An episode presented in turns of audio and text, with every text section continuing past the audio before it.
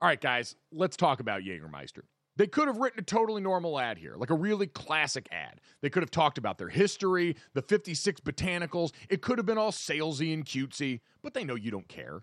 Jägermeister doesn't want to be like all those other ads you've seen and heard. They just wanted to say two things Jägermeister is great, but everyone has been drinking it wrong. Damn, that's cold. Drinking it wrong. All right, if that's the case, how should we be drinking it? They are so glad you asked, and so am I, Dad. I'm here to help you. Ice cold is the answer, at zero degrees Fahrenheit to be exact. Ice cold shots of Jägermeister. That's it. That's all they want to tell you. So, wherever you are, if you're hanging out with friends or at the bar, call the shots. Cheers with ice cold shots of Jägermeister. Damn, that's cold. And remember to check out Jägermeister at www.draftkingsxjagermeister.com. Remember, drink responsibly. Jägermeister liqueur, 35% alcohol by volume, imported by Mast Jägermeister US, White Plains, New York. Lots of things go better together hockey, food, golf, peanut butter and jelly, Gojo and Golic, Taylor Swift and Travis Kelce. What? But if you really want to take things to the next level, drink some Labatt Blue Lights with your friends and live life to the power of we. Always enjoy responsibly. Beer, Labatt USA, Buffalo, New York. Another day is here, and you're ready for it. What to wear? Check. Breakfast, lunch, and dinner? Check. Planning for what's next and how to save for it? That's where Bank of America can help. For your financial to dos, Bank of America has experts ready to help get you closer to your goals. Get started at one of our local financial centers or 24-7 in our mobile banking app. Find a location near you at bankofamerica.com slash talk to us. What would you like the power to do? Mobile banking requires downloading the app and is only available for select devices. Message and data rates may apply. Bank of America and a member FDIC. I'm Alex Rodriguez. And I'm Jason Kelly. From Bloomberg, this is The Deal. Each week, you'll hear us in conversation with business icons. This show will explore deal making across sports, media, and entertainment. That is a harsh lesson in business. Sports is not And, uh, as simple you know, I- as bringing a bunch of big names together. I didn't want to do another stomp you out speech. It opened up so many more doors. The show is called The, The deal. Deal. Listen to The Deal. Listen to The Deal on Spotify.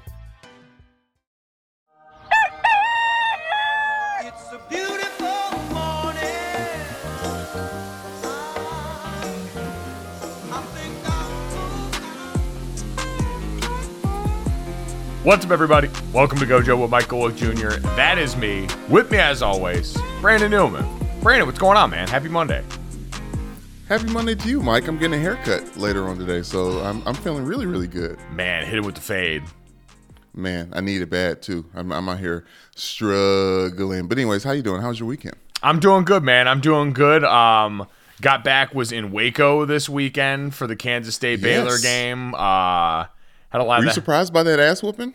A little bit, a little bit. Uh, Did not. Uh, you know, I thought those were two pretty evenly matched teams in that gaggle of teams that were six and three going into the weekend, and Kansas State felt differently about that. So had a fun trip down to Waco. Um, we hope you guys had a good weekend. Download, subscribe, rate, and review Gojo wherever you get your podcast. Five star rating, review wherever you get them, and check us out on the DraftKings YouTube channel on the Gojo of Mike Golic Jr. tab so you can see Brandon's new haircut uh, when that comes up for the rest of this week here. Um, we got a great show for you guys, mostly because we had a great weekend of football. I witnessed a total ass whooping, Brandon, but the rest of the football weekend, especially in the NFL, was pretty insane. Like we have a legitimate a legitimate reason to say we may have seen the game of the year this weekend. Yes, Mike, the game of the year, and obviously that's a big thing. But there was the cherry on top to the uh, whipped cream and the base that was just an amazing weekend of football. I, I, I literally was talking to Michelle last night as we was going to bed, and I said, watching every touchdown highlight on uh, NFL Red Zone, I said I teared up. I said I almost start crying about how beautiful the football was that we were watching. She said definitely mention that on the podcast tomorrow. Because I'm being dead ass. though. I was like, this is like whatever has happened to this game that has led us here. Whew. Making it really hard for defensive backs to touch wide receivers. Won't he do it? And, and hey, hard for defenders to do their jobs in general. Yes. And still, we're here. I was gonna say, you you want to be a D lineman and try and touch these quarterbacks? I didn't think so. You're not going to get in the way of us enjoying this football. No, oh, no, no. I almost feel like it's worth the penalty deal for the defensive lineman. Speaking as a defensive lineman, like I will I would finish on Patrick Mahomes and take that penalty every time. I really Every time. I really don't like the way you phrase that. Finish all on him, just Oh like God! Oh God! No! Just- he'll know when I'm coming, you know what I Oh, mean? No! No! He'll, here, here are the footsteps. Yes, Have heavy feet. The footsteps. We won't even get to Patrick Mahomes' game. That's how good.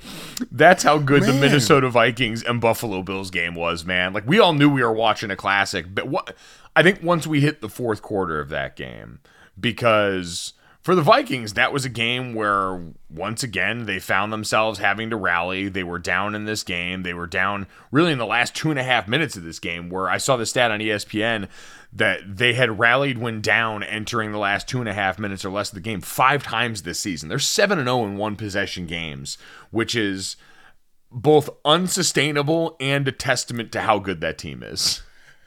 Uh, Mike, I hear you say it's unsustainable, but it just sounds like a real football team, doesn't it? Doesn't it just sound like like you say it's not? You say it's it's proof that it, it's not going to happen all the time. I say it's proof that it can happen. I mean, it's proof that it is happening right now that this team has had to operate in some very tight quarters. They're winning games in a phone booth right now, but they're mm-hmm. winning them. And so regression usually comes in the following season. We can have that conversation eventually, but for right now, Brandon, they got the win that they had been searching for, right? We had talked about the Vikings not having a quote unquote signature win, about how they had faced three backup quarterbacks in certain games, about how the one good team they had played with a starter was Jalen Hurts Eagles team that thumped them pretty convincingly. And I, it's funny, I still look at a game where the Bills had three turnovers in the fourth quarter and overtime that Josh Allen was a part of. Two interceptions and a fumble that's part of a wild swing that we're going to talk about of plays. But looking at this game, you needed that and part of those were forced. Patrick Peterson played one of those throwback games at defensive back for the Vikings and made that happen. The Vikings, I believe, are legitimate Super Bowl contenders now in that they've gone out and they've gotten a win against one of the teams that they would need to coming out of the AFC. There aren't that many teams to really consider in the NFC this year. It's really been them and the Philadelphia Eagles that have been the only consistently good teams as we look around and wait for the old quarterbacks, wait to see if the Super Bowl contenders or anyone coming out of the NFC West is going to make this thing work. Like they've been the only one outside of Philly. And since they got beat by Philly pretty badly early in this season, they've played a lot better and a part of these games. And they've got Justin Jefferson and you don't. And I feel like that alone might be worth putting you in consideration for the ultimate prize. Yeah, I'm like I, I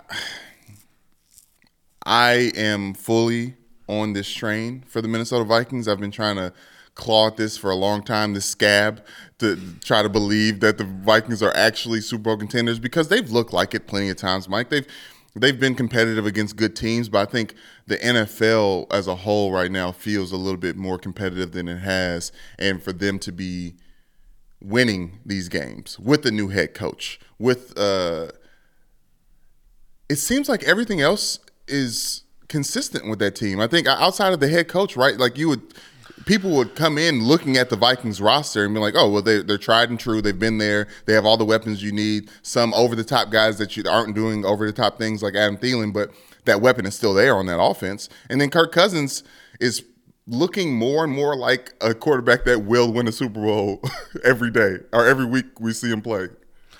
So, and that's that's the interesting part in this game. I think when you look at it side by side and you look at what these two teams did, because this towards the end was two pri- you know fighters trading haymakers. Buffalo had gotten up early in this game. That's why you had the Vikings having to battle back. But when it came down the stretch, it was big play after big play in a game where Justin uh, Justin Jefferson and Stefon Diggs both had some monster stats in this game. Both quarterbacks put up big time stat lines. Obviously, the interceptions by Josh Allen are things that he's going to want back. But Justin Jefferson, 10 for 193 and a touchdown. Stefon Diggs, 12 for 128, no touchdown in this game. Both teams rushed for over 140 yards. Both quarterbacks threw for over 330 yards. Like, it was that kind of game. But even looking with that, you saw some of the differences, right? Just with what went out. When we talk about this game in retrospect, it will be framed as Justin Jefferson versus Josh Allen and not Kirk Cousins versus Josh Allen. And that might be unfair, but that's the reality of the situation, Brandon, where Josh Allen also led their team in rushing, where Josh Allen also yeah. had the scramble plays that made things like I watched this game, Brandon, and one of the things that became very clear to me is that we do not have Justin Fields as an idea without Josh Allen first because Josh Allen is doing all the things that we now love for Justin Fields as I, far as being a dynamic rusher, being one of the deadliest. What, what do you mean don't do that? Lamar Jackson still exists and that is and that is why Justin Fields is who Justin Fields is. Like Josh, Josh Allen, keep in mind the the Buffalo Bills wanted desperately for Josh Allen not to be their leading rusher. That's why they got all these damn running backs in this draft and and and picks and moving shit around. Like they've stockpiled running backs only to have their quarterback be their leading rusher this entire season. So that is fair to bring up Lamar Jackson. The only reason I use Justin Fields and uh, Josh Allen is just because Justin Fields is bigger. Like Justin Fields, size wise, I think is a closer comparison to Josh Allen. Now I know that Lamar Jackson's beefed up this season and all that yes, stuff. Yes, yes. But you're right. But it's a difference. Sp- oh, but like speed wise, you know, Justin Fields is probably the second fastest quarterback to to Lamar Jackson, but it just it looked so similar because we know with Lamar Jackson too, so much of that is in the design run game. That certainly shows up for Justin Fields, but I, just seeing Josh Allen scramble, it gave me so many of those same feelings on a day where I think Justin Fields rushed for like 140 yards again. yeah, it, it, Justin Fields, I'm I'm done. I feel bad for the it's so crazy to be excited for a Chicago Bears team that has lost so many games. I know. Just because that's how good Justin Fields actually looks. But but I, I think going back to this, all of that yes. points back to like Josh Allen. Like it was yeah. Josh Allen versus the Justin Jefferson plays that were being made because Josh Allen's plays required those like extra effort, him working outside of the offense, and everything. You know, there were a couple impressive throws, like Kirk Cousins in overtime to help set them up when he had a blitzer in his face and he just turned. I thought of the Patrick Mahomes, fuck it, Tyreek Hill's down there somewhere where he they were just like, oh yeah, he'll throw it down right. there. He turned and burned that thing over to Justin Jefferson and made that happen in a way that was really impressive on the part of the quarterback. I don't want to take that away from Kirk Cousins in a game where he was statistically really impressive, even after overcoming two interceptions to start that game. Yes, Mike, and they have weapons that TJ Hockenson isn't even their most effective tight end right now. Like that's why I'm I'm so surprised to see just how much Kirk Cousins is spreading the ball around, as well as as as much as Justin Jefferson is getting new receiving records and and um, personal best games every time he comes out every week, everyone's still getting touches. Like Kirk Cousins is throwing the rock around. Well, yeah, oh, he absolutely is, and that's how that offense is going to operate, and that's why it is so interesting to consider. So, again, they are Super Bowl contenders, I think, as much because of the math as anything else. I, I just, man, this way of winning is really un- it's, like, it's really unsustainable. I don't say that to be disparaging. They found a way to win these games, but it's just hard to live like this. That's fair to say, but wouldn't you say that this team could maybe afford some losses at this point? Like oh, obviously oh. not the big ones and the ones that are important, but they still have some time to sit some people, rest some people, and then just you know uh, get stronger. Oh no, that's one thing that is absolutely in their favor when we have this conversation is they are so far out in front. The Green Bay Packers did get a win inside that division. We know sure. that um, the Bears have had a bit of a resurgence here recently, but make no mistake, Minnesota at eight and one now uh, is far out in front when it comes to this. So yes, absolutely, that's a huge thing for them. Okay, uh, Patrick Peterson, is it worth having a? Does he is he the a DB that deserves a uh, a, a, minute conversation or two minute conversation? Because I'm thinking about all these. Obviously, he's the he's the closer, but him and his consistency over time from LSU to now, Mike. It just well, uh, I mean, somebody had, who we play, he had fallen off the last couple game, years. Like Uh, Yeah, he had. He- He- this is this. he is, had. I, I say that as a compliment. This has been a little bit of a resurgence for Patrick Peterson this season. We thought Yeah. most people, especially after Arizona, that we had seen the best of his days go behind him. That a guy who was one of the banner athletes had, you know, finally had father time catch up. The old cliche. And dude's playing good football this season, and so he gets to wear all the chain shirtless on the plane. it's as simple as that. Yeah. Okay. That's there's our Patrick Peterson conversation. I mean, did you have more on Patrick Peterson? I'm certainly like give I the know- man I his know- flowers if you'd like. I don't know, Mike. uh, You know, when it us being older guys, when it comes to the people that we've shared the field with, or you know, have been in the game as long as we have, it's it's a little, it's special to see them succeed, but it's it's a little bit more important or special when they act, are actually game changers. You know, it's good to see people our age still being game changers in the NFL. Speaking of game changers, so let's get to the catch because Let's. Justin Justin Jefferson and this catch in the game. So as the Vikings are trying to mount this furious comeback, trying to figure everything out, you have was this in fourth the fourth quarter or overtime? I'm like I'm already blanking now because this game was I thought it was the fourth quarter. I thought it was the end of the fourth quarter, third quarter, uh, third down. Let me let me.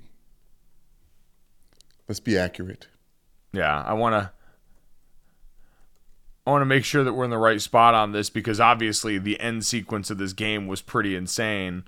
But with Justin Two minutes left in the fourth. Oh, that's right. Oh, you know what it was, Brandon? It was around the two minute warning. So, yes. So, right at the two minute warning, we had the play that could have been the narrative story of the game. Because once again, in a critical moment, Von Miller stepped up and sacked the quarterback, came off the edge, sacked the quarterback. It hit right at the two minute warning and forced a third and a mile.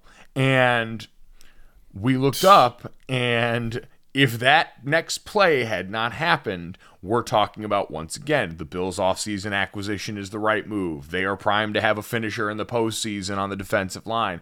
The very next play, you had Justin Jefferson go up for what might be the, not only the catch of the year, but Brandon, like we can have a conversation if this catch finally usurps the Odell Beckham Jr. three finger falling away catch as the most impressive catch that we've seen in like modern pro football. It was that insane as he was tied up with the defensive back, went up with one hand, and then seemed to only be able to keep it off the ground because he was grappling with it between him and the defensive back's hand. It was one of the strongest things we saw on the field the whole day. Yes, it was. It was definitely, and obviously this game went into overtime afterwards because the Vikings went on to score. But it felt like a backbreaker for the Bills, in in the way that that uh, that David Tyree catch was the backbreaker for the Patriots in that Super Bowl. Yes. and also let let me let me add real context to this. It was fourth and eighteen. Mike. Yes. like we are we are trying to. I, I say third down because in a football guy's mindset, like that's the biggest down, right? Like that's the important one. No, it was fourth down. They were down 23 to 27 to the Bills in a game that they should have lost. And Kirk Cousins makes this throw, and Justin Jefferson really does some like Michael Jordan into Space Jam type of reach up one hand grab and the thought that we got a chance to see just how strong Justin Jefferson's hands are, the, the, the- we can start talking about and romanticizing the fact that Joe Burrow had both Justin Jefferson and Ja'Marr Chase on the same team at LSU. Like this one individual wide receiver changed the game. Like, okay, now So- now I'm so- conceding to your original point. Yeah. You said it was it was Josh Allen versus Justin Jefferson in this game. Yes, and so in this in this particular swing, so all the things that you said there matter and how we frame this last sequence. Minnesota was down 14 at halftime. Just or Kirk Cousins came out and threw a pick on the first drive of the second half. You have this uh, that missed extra point by Greg Joseph that makes it 23 to 27. So now Minnesota has to go for the end zone on this drive. Von Miller gets that sack at the two minute drill, fourth and 18, the catch that incredible moment. That leads to fourth and one for the Vikings down on the goal line, a quarterback sneak where Kirk Cousins gets stuffed, and we think the game is over. The game is not over. And Josh Allen and the Buffalo Bills get under center to try and burrow out of their own end zone and end up fumbling the snap for a touchdown that puts the Vikings up. And then we get the Bills that drive down and go and get this impressive drive to set up a field goal to tie and take this thing into overtime. And it was Minnesota leaning on the run game in overtime can certainly laud the Minnesota Vikings offensive line that I thought protected really Oh well God. for the vast and I I know I know that sounds weird to say in a day where Kirk Cousins took four sacks technically, but you look at the maj- you look at the majority of the day and you adjust for the quality of competition across from them, and for the most part, Kirk Cousins one maneuvers in the pocket very well, but also two had a lot of time to deliver throws to all the receivers that you mentioned, but they leaned on that ground game to get them in field goal range in overtime, and then of the Josh Allen Cook. of the Josh Allen three inter, uh, uh, the Josh Allen turnover plays again, three turnovers in the fourth quarter in overtime, two interceptions and the one fumble. Really, to me, the last one in overtime was the one that was the real head scratcher of the three, right? As far as being a bad play, because the first interception was on fourth and two, down by the goal line, and he said it out. He was very candid after the game you're going to try and give that one a chance. I'm not just going to take a sack or throw it away. It's fourth down. We're already going to be turning the ball over on downs. I'm under pressure. Let me just throw it up and give somebody a chance. The fumble on the goal line, obviously, that's a, a quarterback center problem and figuring out, you know, who aired where. Those are tough situations. Having been under center in a spot where you're backed up like that and you're the offensive line in front of the lineman snapping the ball to the quarterback, you're usually down. It's, you know, it's, it, my dad always described it's elbows and assholes down at that point. So you're down there leaned forward. You're trying to dig out while also getting the football back there. The quarterback's lean forward. He's thinking about that. All of it's so different. And listen, you practice these things over and over again. It's something that they should have, but in the stress of that moment where you are on the field, it all gets heightened and any little mistake like you can have in that exchange leads to what exactly we got right there. So I'm not excusing it. I understand It's- these guys are pros and it's part of their jobs, but I'm just telling you in that situation, it's really hard to think about moving the 330 pound guy in front of you leaned forward in a stance that's more than what you'd usually be doing under center and then getting the ball back there to a quarterback that's worried a lot about the same things. Yes, but I, I will. The only reason I want to push back is you saying you be able to, you practice it a lot, and obviously I think you do practice it a lot. Goal line is a big thing, but it's always the defense with their back against the goal line. Defense with 99 yards at their back. That's a whole different ball game. Those first, those four downs, you're thinking safety territory, you're thinking touchdown territory. So I want to say that the defense, there's, it's very difficult to replicate that for a defense because their their ears are pinned back so much that you often see those, not often see, but you can see those big chunk 99 yard run plays and things that happen because the defense is so like the box is so loaded and they're so focused on con- like getting points when they're at they're when they're right there at the goal line. So I know this doesn't happen often, Mike, but like a a uh, onside kick to start the game that the Jacksonville Jaguars did against the Chiefs on Sunday. Like I love seeing it happen because I know it can happen, and once it does happen, everyone else has the fear of God in them again, right? Like it's like uh, it could happen. Like no, defense gonna go score that ball, especially if the offense is backed up trying to get out. There were a lot of people that wondered because at that point Buffalo was up three points if that was intentional safety territory. And as someone who was a hmm. Vikings in the points better, I was certainly into that. I think there was too I think there was too hmm. much time left. There was about 44 seconds left Yeah. on the clock, and that was one of those situations where Minnesota or Minnesota had one timeout left, and if you could have gotten out a little bit and just gotten a sliver of daylight, force Minnesota to burn that timeout, and then maybe gotten one more playoff, then when you're like under 15 seconds and you're talking about taking a safety, I think that might have been more viable. Someone could fact check me on that because most coaches have hard and fast rules on when you can go to something like that or in what situations.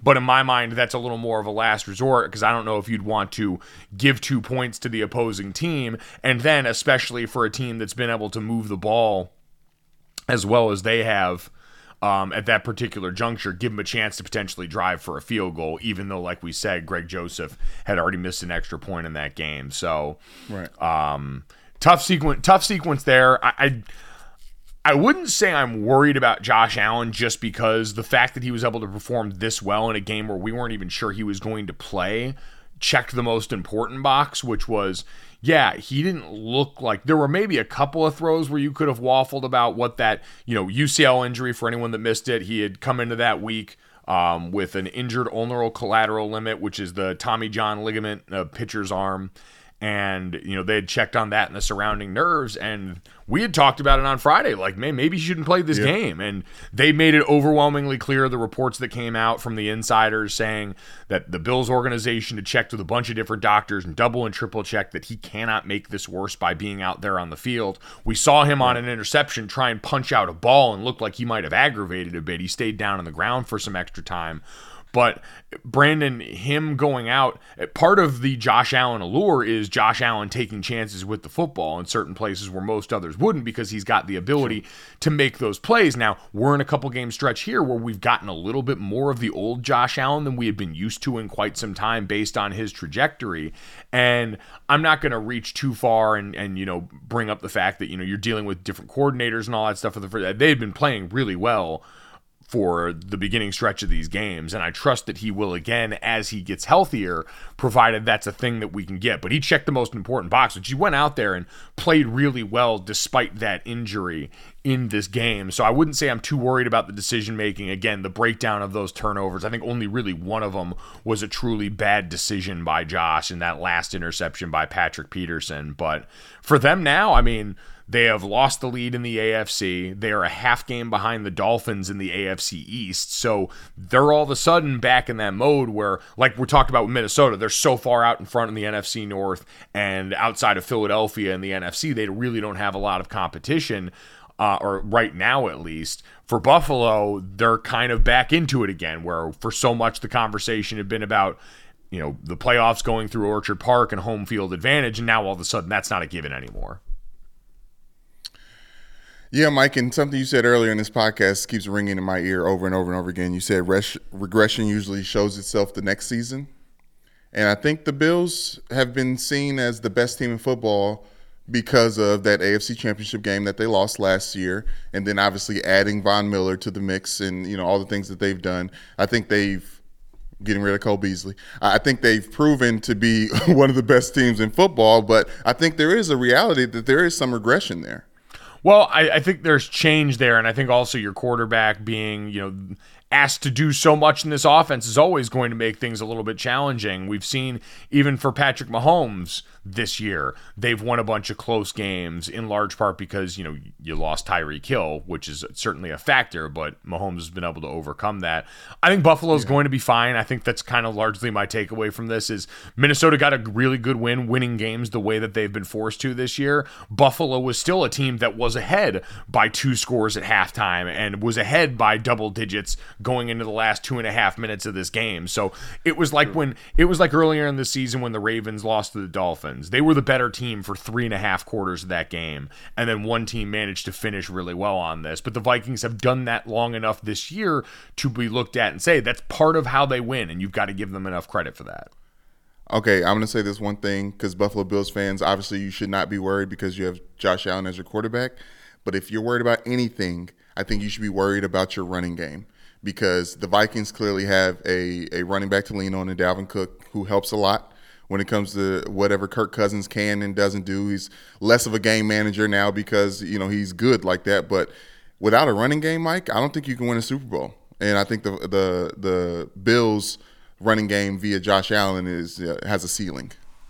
It does. I mean, we had you know you had Devin Singletary get in the end zone at least a couple of times at the beginning of this game, yeah, which times, was huge, yeah. which was big for them. Um, I think some of it might be game script, but you're right. That's certainly not a a down in down out strength of theirs. You can go back and look at you know the Kansas City Super Bowl like they were able to get some stuff done there. I think it's just about being able to run in like a timely fashion more than it is having it be the lead dog of your team. We've seen a bunch of teams do it like that this year. Hey, Dad, what do you do when you're out with friends? The waiter comes up and tries to take everybody's order, but the whole table freezes up and everyone's looking at each other trying to find some help. Mm, that's a great question. So, what, what should I do? You should have some confidence, Dad, or as our friends at Jägermeister call it, shotfidence. If everyone's having trouble ordering, here's what you do you take charge, you grab the bull by the horns, you find that dog in you, and you make an executive decision and just order for the table a round of ice cold Jägermeister shots. Damn, that's cold. because apparently we've all been drinking Jägermeister wrong. Did not know that. How should we be drinking it? Glad you asked, Dad. We should be drinking it ice cold at zero degrees Fahrenheit. Well, that brings up other things that I love ice cold as well. And I'll tell you right out of the gate that's going to be a candy bar pulled out of the freezer. That's my way of eating candy. Oh, I love it. On the golf course out there, you get to the turn in the middle of the round there, and you get to that little clubhouse there, and they've always got the candy bar options. And I always see they've usually got a little box of them in the freezer, and it always makes it better on a hot day out on the golf course, taking a bite of that cold, cold chocolate and getting ready to go for the rest of my round. It's the same way with Jägermeister. So, wherever you are, if you're hanging out with friends at the bar, call the shots. Cheers with ice cold shots of Jägermeister. Damn, that's cold. And remember to check out Jägermeister at www.draftkingsxjagermeister.com. Remember, drink responsibly. Jägermeister liqueur, 35% alcohol by volume, imported by Mast Jägermeister US, White Plains, New York. Which is actually an inter- interesting segue into the other, I think, most interesting game from the weekend, which was the Packers uh, hosting the Cowboys and getting beat at home. Because Oh, yeah. this game, to me, Brandon, was the Packers out Cowboys the Cowboys. Like the Packers went out there and were able to win in the ground game, to go and beat them up up front, and do that in a way that had really been the calling Oh, card for the. Cowboys. You know, Okay, I thought I thought it was I thought it was more on the uh, Cowboys embarrassingly losing leads and things like that. Uh, I thought I thought you were you were throwing shade, but No. statistically and strategically they were playing like the Cowboys. Yeah, I say they had over 200 yards rushing in this game to go along with 200 yards passing. It was that kind of balanced attack that, quite honestly, Brandon, when we had talked about two weeks ago when the Packers played the Bills close before Yeah. their loss the next weekend, this is some of what we saw was them relying more on Aaron Jones and AJ Dillon than on Aaron Rodgers to go out there and just make everything happen. And don't get me wrong, part of this game was Aaron Rodgers making a big time throw where he sticks it in the chest of Sammy Watkins, Aaron Rodgers and Christian Watson connecting on some of those downfield shots that have been eluding this offense for so much of this season. But the down in, down out stuff was the stuff that showed up against Buffalo. And I thought if you're looking for signs of encouragement, as someone who said, hey, of the teams in the gutter, Green Bay's the one just because I mostly because the rest were such unappetizing options as far as buy low teams in the NFL that at least they had shown all right, we've got something that could be an identity, and you've got your offensive line that's healthy as it's been, right? You had that full left side back with Bakhtiari and Elgton Jenkins at left tackle and left guard, respectively, and that group made the difference in this game. That group gave Aaron Rodgers ample time, was prying open big time lanes in the run game for Jones and Dillon, so I think they deserve a ton of credit. That group finally being healthy, surprise, surprise, certainly improves things for them. Yeah, Aaron Rodgers has more time to give balls perfectly to his wide receivers for them to drop time in, time out. And obviously, you know, they, they leaned on their re- yeah. The Packers have looked best when Dillon and uh, Aaron jo- uh, Adam Jones ha- have been touching the rock, Mike. But I don't want to get off the Packers just yet. But this game felt like a good one for Jerry Jones and Zeke because I think that that one-two punch was missing on the oth- other side of the ball. Oh no, he absolutely was. The conversation's not been is Zeke does Zeke Elliott matter in this offense? He absolutely does. The conversation's just been that we should be getting more carries for Tony Pollard, which I still think holds true. I think that Zeke has a ton of value, and I think having two guys that you can lean on there so you don't get Tony Pollard getting ground down, so you can have Zeke Elliott for pass protection where he was certainly missed, all those things matter. Mm-hmm. It's just that he shouldn't be getting more carries than Tony Pollard at this point. That's the conversation. But you're I, you're right in that I thought of Jerry Jones immediately, and you know his shit eating grin. He's gonna make one positive thing out of that loss. It's gonna be, well, listen, I tried to tell you that Zeke was the heart and soul of this offense, and You can't expect Dak to be Dak out there without Dak with Zeke out there. yeah, it's just it's not how it's not how this works as a team. But yeah, Brandon, I, I thought uh, again a lot of credit because the Packers defensively came into this game. Um, had lost um, Rashan Gary for the season to injury. Were down um, Stokes in the secondary. Like they were missing plenty of bod- bodies defensively, and managed to go out and I thought do a good job of unsettling and making Dak Prescott uncomfortable in the pocket for certain stretches of the game. The back end, Jaire Alexander and CeeDee Lamb and those guys were having a really good battle for the vast majority of that game. This one, um, what? Rudy Ford. Rudy Ford. Yeah, what the hell was that? Rudy Ford. I'm telling you, hey, uh, was it next man up? That's the mentality that they have.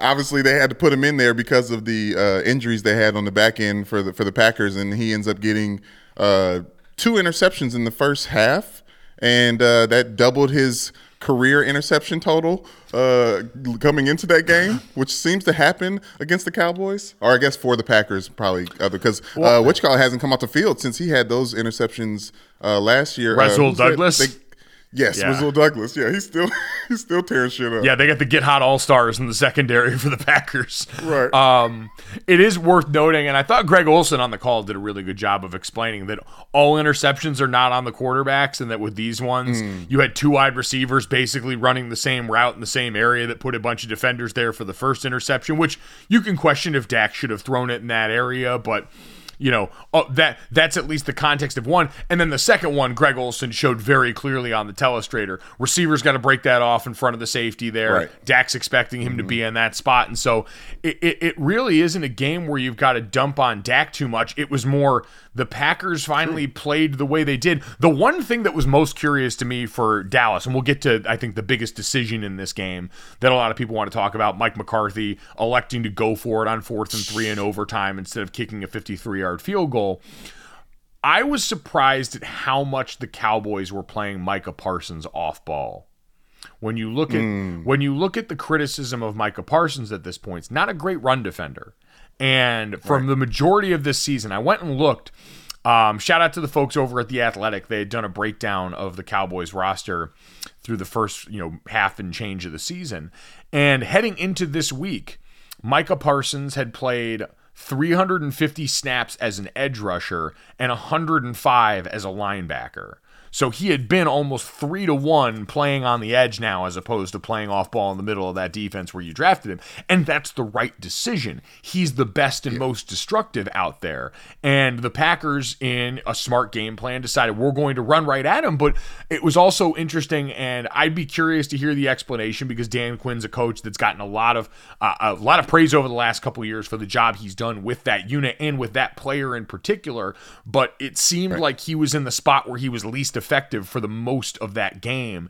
And you saw time and time again as they got up in there, there were plenty yards to be had in the middle of that defense in a way that you know, who knows if it's the same with him on the edge. Maybe you can argue that having him in the middle against a team that's going to run the ball most might give him opportunities to create havoc. But again, run defense is not necessarily his strong suit. So maybe he was always going to be swimming, swimming upstream. He still had plenty of edge reps. He still had it on passing downs, but it was just something that was very weird anecdotally. I'd be curious to see if anyone's got access to one of those, you know, uh, like a PFF Ultimate account, if they know what the snap breakdown was for that game because it seemed higher than usual. Yeah, and it definitely didn't do them any good. I'm looking at uh, Dallas Morning News and uh, their their grade of the Dallas Cowboys last night. Run defense, they gave them an F, uh, and pass Yeah. defense, they gave them an F. So Okay. not good. All right. Stellar. Not great, Bob. Not great. um, Brandon, the decision from Mike McCarthy in overtime.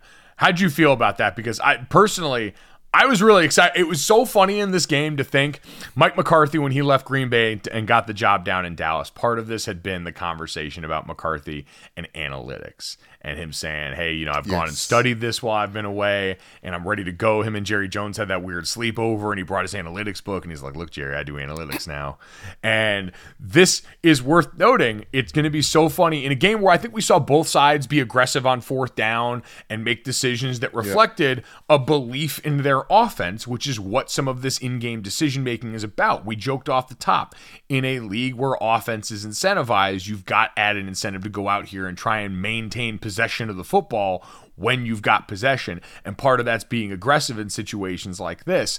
They pointed out in this that wind was a factor. You saw early in that Yeah. game, um, the kicker uh, on the other side for the Packers, um, miss a get, miss a field goal very early on from like 50 from right over 50 yards that clearly swirled in the wind. They said it was a factor. Brett Maher, the Cowboys kicker, said it was definitely a factor. I think I could have hit a clean ball the uh, going that way, but hey, I love the call to go for it in that situation. We're here to win games. I think that was a good call. Yeah, Mason Crosby had missed a field goal. I forget if it was going in that same direction. Mike McCarthy talked about the wind switching up in there. This was yeah. a decision that the ESPN analytics model actually favored the kick. So I want that out there. Analytics Ooh. favored the kick as far as win probably here. This was a manalytics move. This was Mike McCarthy looking at the yes. situation and doing what football guys all claim to love and going with his gut mm-hmm. and doing it. So if you hear a talk show blaming analytics for it today, they're just lying. They're doing the right. easy thing and they're not. They're in this case, at least according to one model, I won't speak for all models, but according to the ESPN model, they are statistically inaccurate. That being said, I love the move. I want the re- like eh, no disrespect to kickers. I want the real football players deciding the outcome of these games. And in a moment like that where you're on the edge and you want to leave it up to a 53-yard field goal or I could leave it up to Dak Prescott and the rest of this offense, I'm going to choose the offense probably 10 out of 10 times here. It was just a play where the protection broke down and Dak ended up having to make a bad throw under duress you can argue play call. You can all, always have a discussion about the quality of a play call. But as far as that decision, I, I would do that 10 out of 10 times.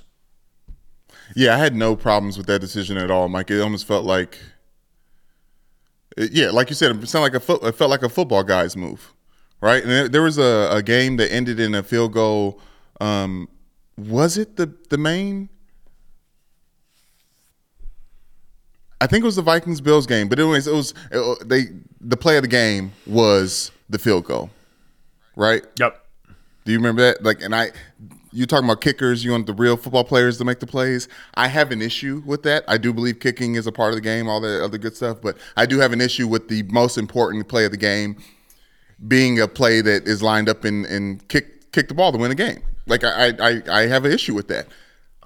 I don't have an issue with the Cowboys not trying that because I think all that does matter, Mike. A, a missed field goal, Mike McCarthy feeling that field, and all the times that he's had a, a field goal kicker go out there and, and miss one. I think he wants to put the game in the hands of the football players. No offense to any kickers, especially not Dicker the kicker. Um, but I, I, love the move, and I and I would go for it ten times out of ten. I, honestly, I feel like maybe they should have ran a different play. Obviously, that's always the Monday morning quarterback, but field goal is not the answer there. No, no, I, would agree. And, and, for Dallas, it's one of those things where, uh, again, they got you're you're right in that. I think we saw Zeke Elliott having that one-two punch in the backfield certainly does matter. I think the O line protection wise was a little leakier than I anticipated against a Green Bay defensive front that hadn't really been all that. I thought Green Bay won both lines of scrimmage pretty well for the vast majority of this game. I don't know if I'm going to believe that Green Bay's all the way back necessarily. I want to see them be able to stick with this a couple of games in a row because I thought they let their foot off the gas as far as going out and dominating on the ground against a Lions team that should have been prime for that Ooh. to happen. And yeah. the problem with this also is the road doesn't get any easier. They have the Titans defensive front, and then they're on the road at Philadelphia on the 27th. Or uh, yeah, that's uh, on the road. It's the Thanksgiving game. So yes, like you've got that coming down the pipeline here. The schedule doesn't get a ton easier for them down the back half of the season, with a couple exceptions, but yeah. If let's put it this way, if Green Bay continues to replicate this formula of trying to go out here and leaning on their best players being in their backfield and letting a hell if their offensive line stays healthy and can do that, now all of a sudden we've got a chance. We've talked so much about this year's NFC, they cannot win the North. The Vikings are so far out in front. I don't think that's you know, I don't even I don't know if it's a statistical statistical thing, but it's highly unlikely. But wild card spots are potentially up for grabs, and we'll start talking about that more and more as we go down the road here. But if you're the Packers, that can be a conversation for you if the price is right. If you play like this, Mike, uh, I don't want any spoiler alerts here, but in that division, obviously the Vikings have it wrapped up in NFC North, but last game of the season, January 8th, is the Lions versus the Packers the Lions, who are one game behind the Packers right now, uh, on their own uh, two game win streak, right? Dan Campbell could could really could really ruin the dreams and hopes of the Green Bay nation by just keeping them out of the playoffs completely. So uh, Green Bay right now, if we really want to keep score at home, in the playoff picture that again is expanded, um, Green Bay sits at ninth right now in the NFC at four and six, with seventh place being the San Francisco 49ers at five and four. So there's not all that many games separating everyone involved. That'll be a bottleneck conversation again with an expanded postseason, and so uh, a signs of life for both the Bucs and the Packers in the same weekend here, which is pretty wild as we've waited for these old quarterbacks to do something. You got a little bit of vintage Aaron Rodgers in this game, but got to rely a lot on that ground game. So good win for the Packers. Tom Brady, yeah.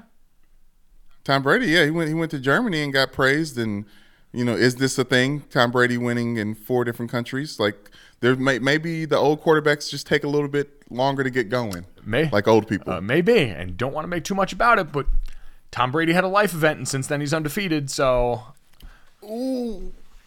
The NBA playoffs are heating up, and so is the action on DraftKings Sportsbook, an official sports betting partner of the NBA. With same game parlays, live betting, odds boosts, and so much more, don't miss out as the NBA postseason winds down. And now that the Boston Celtics have slayed the boogeyman in the Miami Heat, Boston fans, we feel a little bit more confident about the situation. You can decide right now, and if you're new to DraftKings, you can also check this out. New customers can bet 5 bucks to get 150 in bonus bets instantly. So download the DraftKings Sportsbook app now and use code GOJO. That's code GOJO for new customers to get 150 in bonus bets when you bet just 5 bucks. Only on DraftKings. The crown is yours. Gambling problem? Call 1 800 Gambler. Or in West Virginia, visit www.1800Gambler.net. In New York, call 877 8 HOPE NY or text HOPE NY. That's 467 369. In Connecticut, help is available for problem gambling. Call 888 789 7777 or visit ccpg.org. Please play responsibly.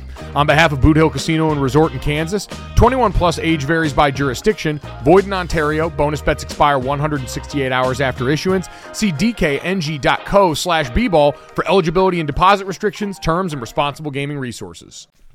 Anyway, Brandon, maybe he has been a recipient of roses in the past for you. It's Monday around here. We do roses on this show. Um, we hand out each two roses to deserving candidates, bachelor and bachelorette style, people that we want to bring with us to the rest of the week who we think have gone out and earned their place in the competition going forward. Brandon, you have given roses, uh, I believe, to Tom Brady, or at the very least, people involved in um, in uh, situations surrounding their relationship. So, uh, Brandon, do you want to give out your first rose of the week? See if it's one of them.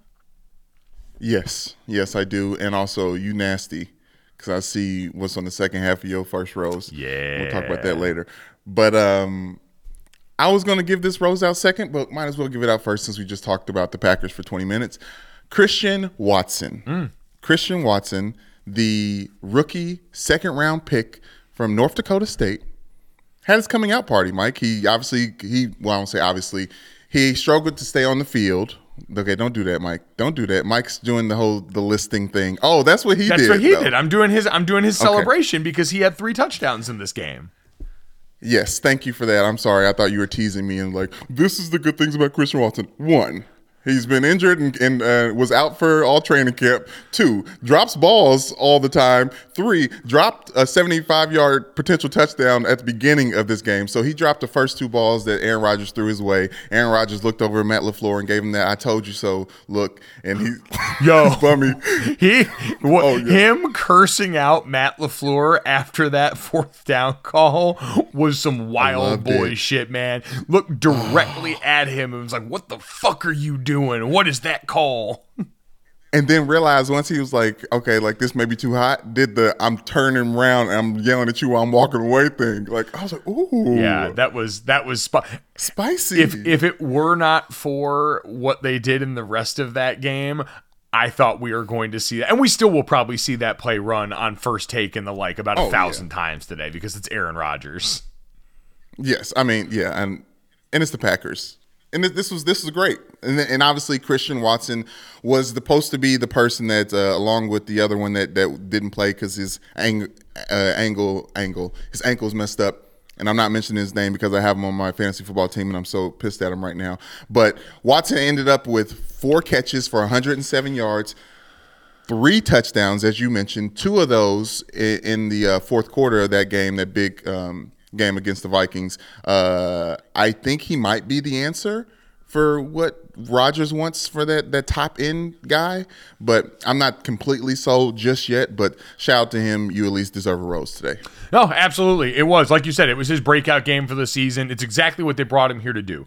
Minute or uh, Green Bay under the Aaron Rodgers portion of this regime has loved big, long, athletic receivers that can get down the field like that. He fits the mold. It's just going to take a little bit. He played football at North Dakota State. You know how much they like to throw the football? Not very much. The guy was catching like mm. three balls a game and then a bunch of end around shit in an offense that has at times put four tight ends out on the field, including two fullbacks in the same formation, one at running back and one in front of him. They want to live a very certain way. As I, I covered their game in the quarterfinals last year of the FCS postseason. And I saw this on tape. I was like, oh shit, they've got a wide receiver on this team that they actually use. Like, he was so good and athletic and compelling that a team that wants to, if they could, line up with all fullbacks on the offensive side of the ball, actually put this guy out here and was having fun using him creatively on offense. I mean, yeah, Mike, not to speak to him athletically because I can't, but he looks like a big Kyle Pitts. Oh, like you know what I'm saying? Like he looks like a supersized. Uh, back in the day, Taylor Mays looks like wide receiver Taylor Mays. He's, I mean, he's a freak athlete, big, smooth. It just uh, again, right now the catching is a little bit raw. You see some of the mechanics with him just catching the football down in, down out are a little rough, but some of these moments down the stretch of the season, I think, could go a long way in how we start to talk about the Packers going into next year. I mean, hell, we were having conversations right. a week ago with Carmen Vitale on this show about what the Packers do with Aaron Rodgers next year and if there's the potential to move on. You saw some more of those throws. Like he had been he had had good throws throughout the majority of this season. It's just so much right. of the foundation around him was broken that we were starting to wonder if this was a team that's broken. The health of the offensive line and those receivers coming along will will definitely go a long way in how we start to really levy that conversation down the stretch here. Um, Brandon, I will give out my first rose of the weekend. Um, and this one's this one's to me is easy. Jeff Saturday. Jeff Saturday, come and come and get it, baby. come and get it. Yeah. Jeff Saturday's Colts beat the Las Vegas Raiders on the road in Vegas. Everyone can fucking suck it. Um, no, you know what, man? Like it was so. Uh, this game was wild for a lot of reasons. One, the the Raiders just continued free fall. You saw a very emotional Derek Carr after oh, that game, man. wearing that one publicly. Yeah, like listen, Derek Carr. I think over the last couple of seasons, for a guy that we've had questions about his leadership style and all that stuff who's really acquitted himself well in a number of spots. I don't, you know, I don't need you to be emotional after a loss to know that it matters to you, but clearly this is very genuine from Derek Carr unless you're rolling your eyes yes. right now.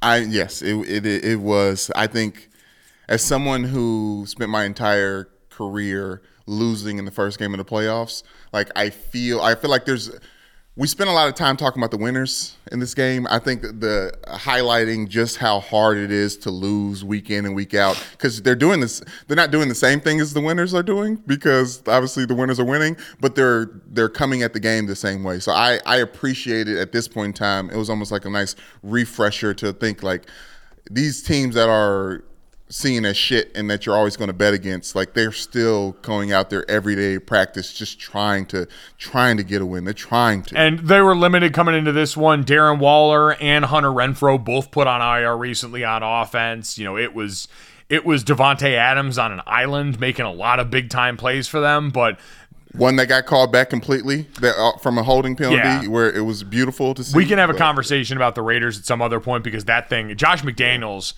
I did not anticipate it going this bad.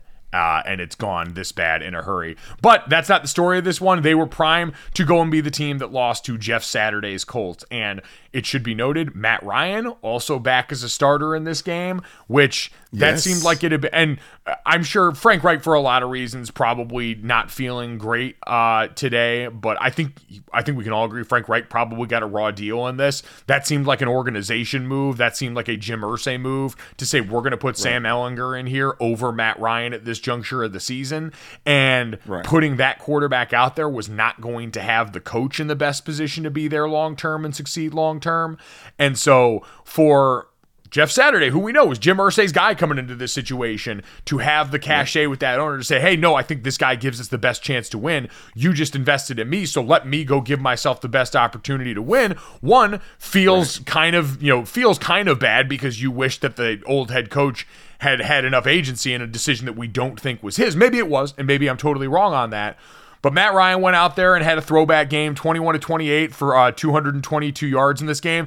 Also rushed for a touchdown, had some big scramble yards, plenty of Matt Ryan, Matt Vick jokes that were holdovers from his Atlanta Falcons days. But Brandon, it was just cool to see. I mean, you had a first time play, first time 30 year old play caller out as a part of this game, and a head coach that a week ago this time was an analyst over at ESPN. And you know what? Like, we had the conversations about the very serious notes of all this. I think that there were yeah. plenty of people in the media that made that way too personal about Jeff in ways that were surprising, were yeah, surprising yeah, and disappointing to me. I think that there was a way right. to have that, and it's a reminder in general when we have a lot of conversations around sports, and I've been guilty of this at times too. When it's people that we don't know that are the subject of stories we are right. not just willing it's not being critical because plenty of people that love Jeff Saturday were critical of him over at ESPN. That happened all across the network for a day that we watched.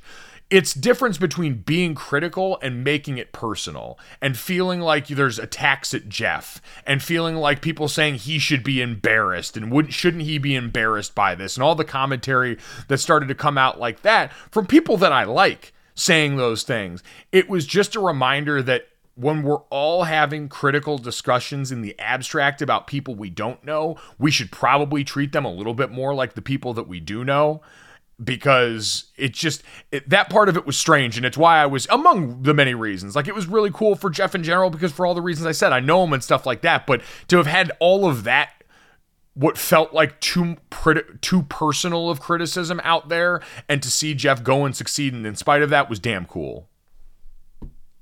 Yeah, I, I think it is, but and obviously people are always going to bring uh, personal stuff to this. Like we said, it's they said it's not personal. Business is not personal. It's always personal. We always know that, and we've all been in situations where we've recognized that. I'm glad that he took it personally, even as someone who hasn't had NFL coaching experience. He's like I've had a lot of good, had a lot of success uh, in this thing, and I know what greatness looks like. That's what he said in his press conference, Mike. But I think two things can be true.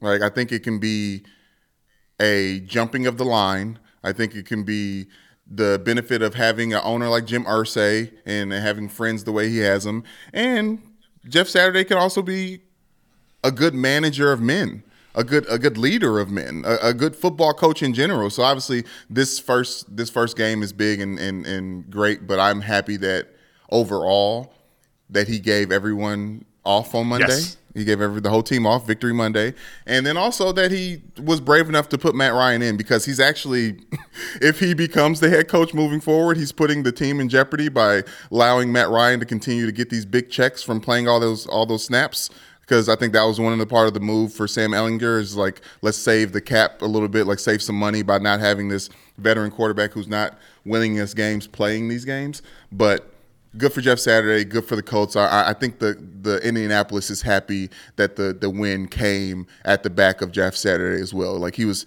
like he was the leader of that team outside of Peyton Manning for a very very long time. So it is cool to see. It was it was, and I think you're absolutely right about a lot of that. The moves that he has made are ones, and you heard him in addressing everything after the locker room. None of it was about him. He understood. Right. I've got to continue to heap praise on these guys. He said, "You guys have been through a lot this week." He didn't say I. He said, "You guys mm-hmm. have been through a lot this week.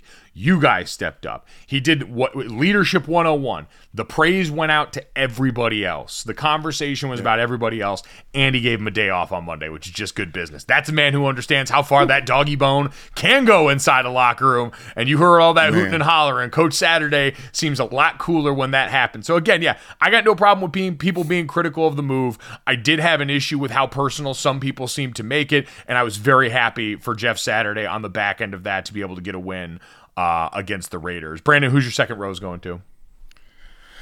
Mike, my second rose is going to the best Watt brother to ever see the NFL, and that's TJ Watt. God. TJ Watt is back on the field for the Steelers. He helped them beat the uh, your dad's one of your dad's favorite picks going into the season, the New Orleans Saints. I can't I can't get I can't let him go with that one. Um, but yes, the Steelers beat the Saints twenty to ten, and the Steelers are two and zero with T.J. Watt in the lineup. Uh, I, I, know it's not direct apples to apples, but he made a huge difference in this game. And uh, also shout out to Mike Tomlin. Now, after beating the uh, Saints, he has beat all the NFL teams, all 31 NFL teams, other than the Steelers, obviously, and hopefully he never has to do that. But um, obviously, there's other big uh, plays in the game. Both Mike Tomlin and T.J. Watt wanted to shout out Robert Spillane, who had that uh, the big uh, big fourth down play uh, on Andy Dalton to make sure that they couldn't come back in this game. But I think T.J. Watt just makes a huge difference, Mike. I mean, he's just a monster. Uh, he had a lot of big plays. Uh, I don't even know his stat line, but he still deserves a rose for this week. There we go. I, I feel like TJ Watt's one of the few multi-time rose recipients for you so far. When in doubt, ironically, being a Ravens fan, you go to the Steelers edge rusher. Well, I, I, I guess he, yeah, I guess last time he played, he got a rose. Yes. So yeah, good hit rate. Yeah. Good hit rate for roses for him. Um, Brandon, my second rose is going to the Pereiras, spelled differently but spiritually the same. Oh, um, late on Saturday night when I got back after my game, UFC 281 was going on and. Alex Pereira beat Israel uh, Adesanya for the UFC middleweight title fight was going into the uh, the fifth round down three to one by I think most people's counts in how they had scored that fight and ended up knocking him out there. The two had fought twice before in kickboxing, which is where Pereira and Adesanya both came from. This was only uh, uh, Pereira's fourth fight in the UFC, and now he is the UFC middleweight champion after that knockout. And it was it was wow. He was like the Terminator. He's a much bigger guy than Izzy was. They had to cut weight to get down, but you saw at the fight the way these guys all kind of expand back to their weight was so much bigger and just kept Terminator walking him toward the cage and hit him with that two piece uh, to finish things off in that fifth round and get that win. I'm sure we'll get the rematch now, but cool one there. But the real one, Mike Pereira, the NFL rules analyst, was on the call for the Seattle and Tampa Bay game, and they had him in what looked like a home studio or in a different location. He wasn't out with the rest of the He's, crew.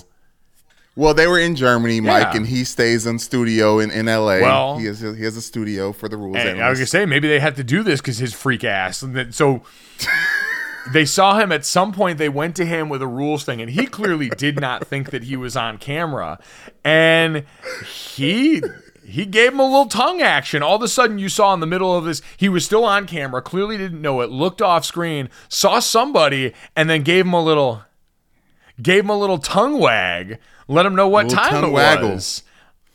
Little tongue waggle, like live on air, Mike. That's why, like, I I appreciate all artists and how they get in their own bag individually, but for Mike Pereira. for our for the, the Fox NFL rules analyst, for him to be getting in his bag and, and about to give his opinion on a, a controversial play, it really is just fodder. So the the two, the color and the the play by play, don't have to talk about this yeah. During all this dead time. It's so they don't right? have so to know the rules quite as well. Here's the guy whose job it is to know the rules, who at the same time is like, you know what? This is free advertising. Look at what this mouth do. True. Look at what this mouth do. And Pereira is a very funny dude. I worked with him a lot when he was on Fox, and he's he's he's a man that would ta- tongue waggle uh, during during a, a quick break. But gosh, Mike I, I don't know how how are these people supposed to know when the when the cameras are on? Don't don't waggle your tongue. I mean, a producer is supposed to tell you when you are on and off camera and when you are allowed to be a very freaky ref. And that well, that's why that's why I'm worried about that. He was waggling his tongue at a producer. Hopefully, uh, it wasn't anything out of bounds. But geez, was that a moment? That was an incredible moment that will live virally on the internet for at least as long as Twitter still exists. Those are the roses this week. Uh, at Gojo Show on Twitter. If there's anything or anyone that we missed over the weekend that was certainly deserving. Um, Brandon, uh, not deserving of a rose would be my picks from this weekend. Uh, six thick picks Ooh, that we give out on Friday, three college, three pro.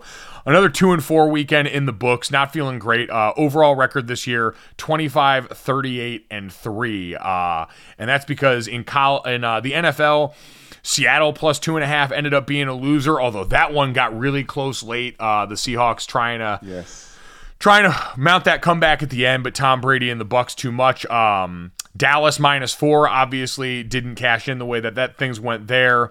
Uh, the Vikings plus three and a half though. Big ups to them going out and just winning it outright. It was not without a bunch of consternation when Greg Joseph missed that kick. I thought for sure God was just fucking with me. So. Um, had that one, and then college football. Uh, Tulane minus one and a half. They go down to UCF, which we've talked about on here. Affects the college football uh, playoff rankings, the highest ranked group of five team, and their bid for a New Year's Six game. So that's a little more uneven. I think Tulane still has to play Cincinnati too, so the road doesn't get any easier. Um, Louisville plus seven uh, did not cash. Clemson, that game got close ish at the end, but Clemson responded well the way that you would expect under Dabo Swinney and the way I should have seen coming, but I didn't because I'm stupid. Yeah. And um, the only thing I can count on this life, Brandon, Wisconsin versus Iowa under 35 points. Now, I didn't have Wis- or, uh, Iowa winning by two touchdowns to keep this under yeah. 35, 24 10, but the Hawkeyes uh, have found a way, and Wisconsin is not. Okay, uh, just a little tidbit. I saw this on. I don't know how much we respect Darren Rovell, but uh, he said the the Bucs have hit the under. Uh, they're eight and one on the under on on the season or something like that. So maybe sprinkle that in for the thick six picks or six thick picks, because you know, just to turn, you know, just a little. By the by the way, uh, early line, and I saw this from uh, Chad Leistikow, who's a Hawkeye sports columnist. Yes early line Iowa at Minnesota this weekend. Iowa's a three point. Uh, now I don't know if this is this is you know I shouldn't uh, shouldn't say this early now early line. You know what? Let me check what it is on DraftKings Sportsbook. Okay, I'm looking right now. I'm looking. I'm looking at it right. All now. right, give me the. Not that I have. Give me the. Give me the early line on Iowa and Minnesota because by some other places it sounded potentially historically low, but I'm only going to give out our lines on this show because we love DraftKings. Of course, and it you is, should too. It is uh, Iowa plus three. Iowa plus three, and then what's the over under number on this game? Oh, I'm sorry, uh, 33. Yeah, over under 33. Like we already had earlier this year where they were almost like a 31 point over under. So Iowa continuing to reset what we thought was possible gambling. Um, that would be an early number to probably get in on the over right now, especially if um, Tanner Morgan's healthy for Minnesota. Uh, just I'm Alex Rodriguez.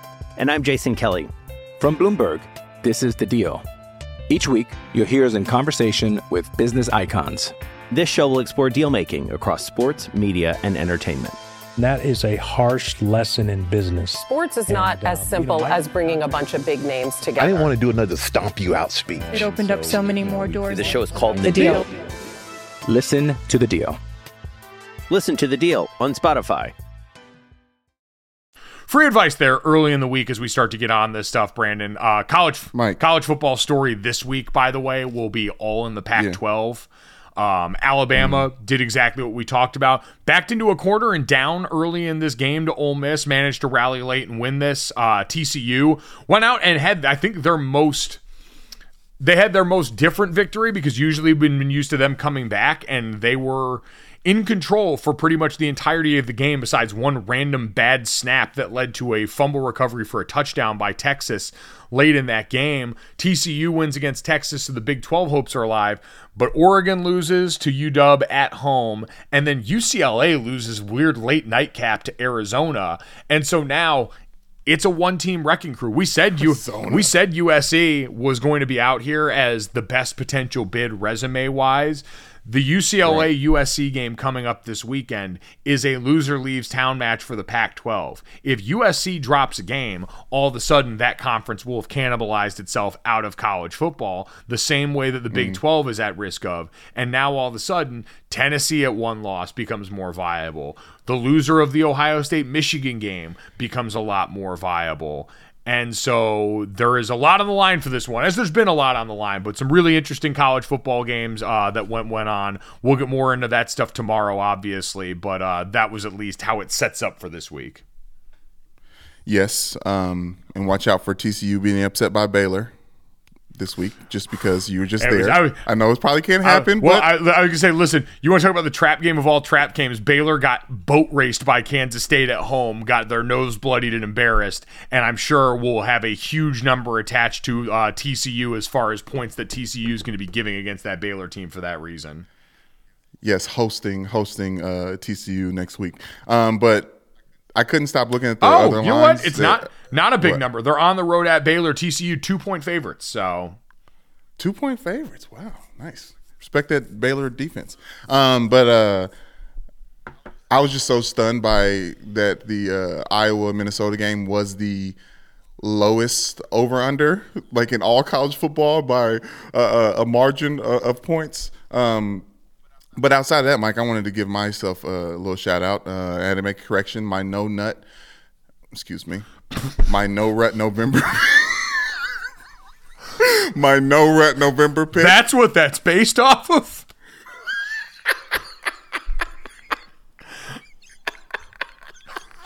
my no rut November pick uh, uh, hit uh, yet again. I had uh, the New York Giants uh, minus four um, against the the Houston Texans. I really don't have to brag about that. They did make it close at some point at one point, but the Giants are real.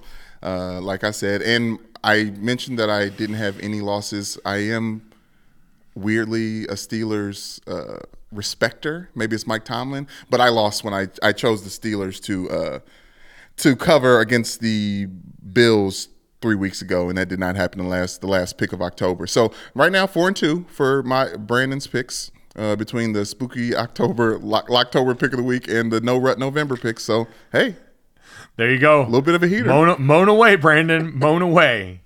Get, keep getting these off. Uh, so again, follow Brandon, fade Mike. That has been the uh, rule for the recent Oh history gosh. now. No, you're like very even. 35, 38, and 3 is like wildly even. Uh, it's 25.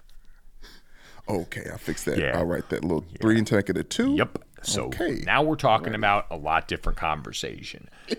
Struggling, battling, fighting. Uh, Brandon, with that being said, picks out of the way, there's only one question left that we need to ask on this podcast, and that question is Do you know what time it is? You know I do, Mike. And after a wonderful weekend of football, I was very, very excited. Whew, so I wanted to bring that energy right here. Mm. This, that, the third, so you better get this party started. I'm coming up, I'm coming this, that, the third, so you better get this party started. Get this party started on a Saturday night. Everybody's waiting for me to arrive. Sending out the message to all of my friends. I'll be looking flashy in my Mercedes Benz. I got lots of style. Check my ring things. I can go for miles if you know what I mean. This, that, that, that, so we better get this party started. I never understood I can go for miles if you know what I mean as a sexual innuendo. Do people measure sex in miles?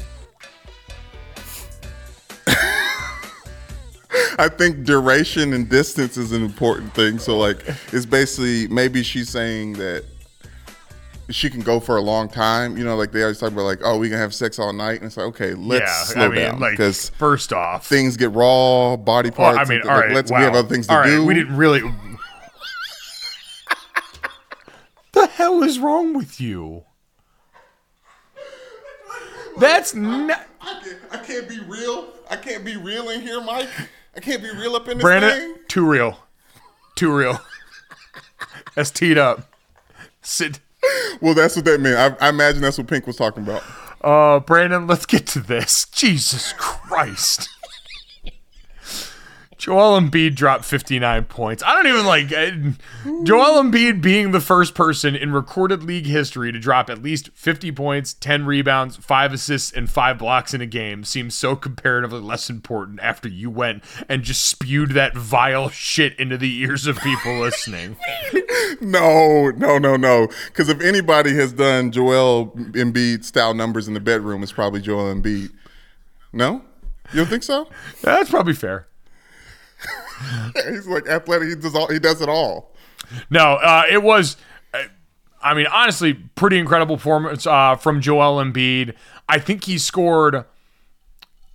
I want to make sure I have this right. He scored like all of the team's final 20 or 26 of those points came in the fourth quarter. Essentially, the entire end of that game that they put on ice against the Utah Jazz was Joel Embiid going out there and doing it by his damn self. And, uh, the Utah Jazz, one of the best play, uh, one of the best teams in the NBA right now, definitely in the West. So maybe the the the Sixers are waking up a little bit. When Joel Embiid wakes up, the Sixers wake up. So what am I saying? I just appreciated Joel Embiid going on Instagram and also as his namesake 21 putting up the pictures from this performance with the caption 21 can you do something for me? 21 can you do something for me? Can you listen, Mike? I didn't think when you brought that up in the podcast, I was like, okay, Mike is forcing something that's not going to be actually relevant.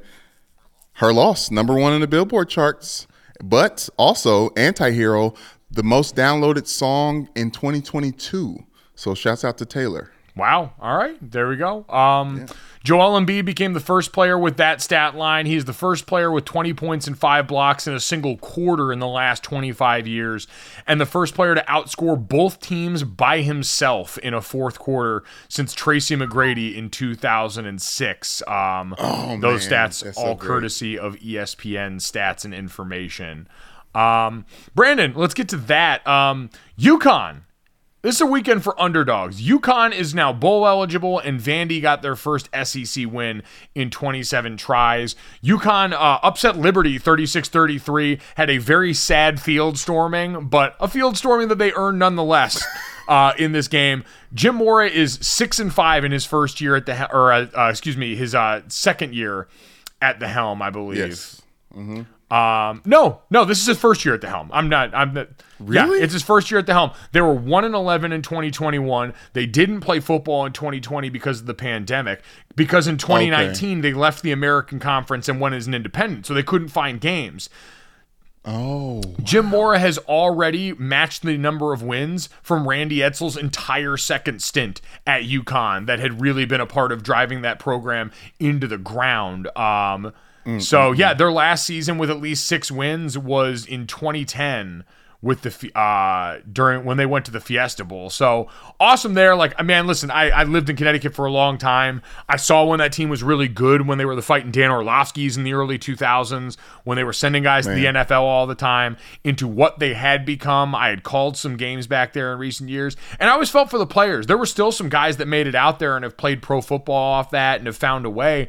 But in general, they've just done a lot of losing, and it's been miserable. Stores Connecticut is already not the nicest place in the world, and then if you're part of a football team that's the butt of the joke on top of that and what's always been a basketball town, life can be pretty hard. I was skeptical and wasn't really sure what this was going to look like when Jim Mora came over. What was even possible in a world where they're not in a conference with a tie to the college football playoff or to any of the real major bowls, and where they have had really the bedrock of losing that had been there for so long in the last decade. And Jim Mora has come in and done legitimate coach of the year stuff in that school. Yeah, and respect to him. Like Jim Mora is just I don't say he's a proven winner, but I think he's a proven football guy. Like he cares about just the molding of the men and, and the and the getting better of the players. Like I tried when I was when I was in the transfer. It wasn't a transfer portal back then, but I looked at UCLA because Jim Mora was there right when I was transferring from Notre Dame and he never called me back. So I went to Ball State. But uh, shouts out to him and shouts out to UConn. They snapped. They had already this year beating Fresno State in October. Snapped a three-year losing streak against FBS opponents. Let that sink. They had not won an FBS football game in three years. They got a Power Five win over Boston College. They did this against the Liberty team no one expected. And then Vanderbilt, man. Clark Lea, the former Notre Dame defensive coordinator who had gone over there got their first SEC win in 27 tries against Kentucky. I called the Vanderbilt Kentucky game last year at home at Vandy. Oh, damn. And it was a bloodbath. I mean, Chris Rodriguez on the ground, they ate them alive on the offensive front. We know for Kentucky, yeah. Will Levis, the quarterback, all these things that were sell. This season's been a little bit, we talk about regression a lot on this podcast. Definitely been some regression for them with some of the changes. But man, Vanderbilt to come out after that, and last year they uh, launched uh, it was Vandy United, which is an initiative to go and remake the stadium. A lot of money being poured into that program. That when you talk to people, right. Jason Fitz, our friend of the podcast, about what they've dealt with locally down there as far as the school, at times not always being interested in going and funding the athletic program that is a very strong academic institution, one that prides himself on such, being in that Nashville footprint, to now see people at the helm of that school who are alums like Clark Lea, I believe their athletic director as well, who care about that place and right. are putting the funds into it to get a moment like this to start to springboard into new facilities that are going to get improved around there and hopefully a trajectory that's on the up and up. Cool moment there for both involved. So congrats to UConn, congrats to Vanderbilt for going out and getting that win uh, this past weekend. Brandon, someone who did not get a win this weekend, we already talked about Israel Adesanya in UFC 281 losing his UFC middleweight belt. Drake also lost some money. Now that he's done being at the top of the billboard, he has gotten back to his true passion, which is sports gambling, and apparently lost $2 million betting Adesanya in that fight. That's uh that's chump change for Drake though. But I'm, I'm glad to see he's he's into the into the sports. Maybe we'll hear a UFC reference in, in his next track. I mean, into Drake's Drake's into whatever sport allows him the most clout. Stop all of them. If, if, that was the case, he'd been on he'd been on shot, soccer a long time ago. I think he stays true to how he likes to the, to spend and lose his money. And usually he does win a fair amount of it, right? Like he would have made. I well because he follows front frontly. Uh, I yeah, mean, he's he, a bandwagon type. Yes, of guy. Yes, yeah. he does the thing where he bet front runners. Like he would have he bet two million and would have won two point nine million um, if he had pulled out the victory.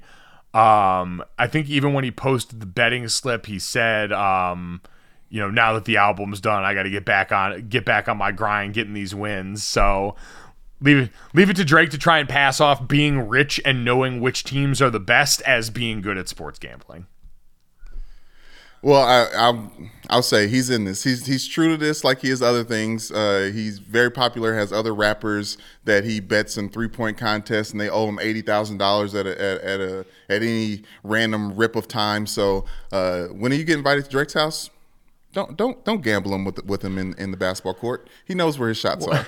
And like there, we also have seen when Drake had that basketball league at his house. There are very specific rules as far as what you are allowed to do and not do when you're playing on the court with Drake. Oh, you're gonna do that. You're gonna do that. No one plays defense on the guy's house thing. Brandon, you think anyone in their right mind is going over to Drake's house and playing lockdown defense on dude? This is, again, I said this before on this podcast. This is like when we were playing basketball with you on the morning of your wedding. You think anyone was going to get in your face step into the lane and take a charge against you or do anything. You think we wanted to face your wife having to say, yeah, Brandon's ankle's not going to fit into his dress shoes today because Mike felt like setting the tone in the paint and reminding him whose house it was.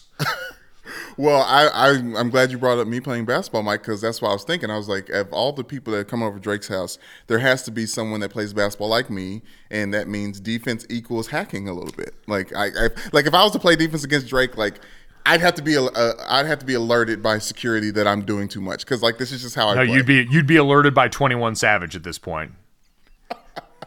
21. Can you do something for me? Can you talk to the ops next for me? Brandon hit me really hard. Um, we hope you don't think we're ops after sitting around listening to this podcast. If you enjoyed it, make sure you download, subscribe, rate, review Gojo wherever you get your podcast. Leave us that five star rating and a review. And check us out on the DraftKings YouTube channel. You can go to the Gojo with Mike Golic Jr. tab there and check out all of our guests, all of our videos as those come up. Thanks so much. Enjoy Monday Night Football. We'll talk to you tomorrow.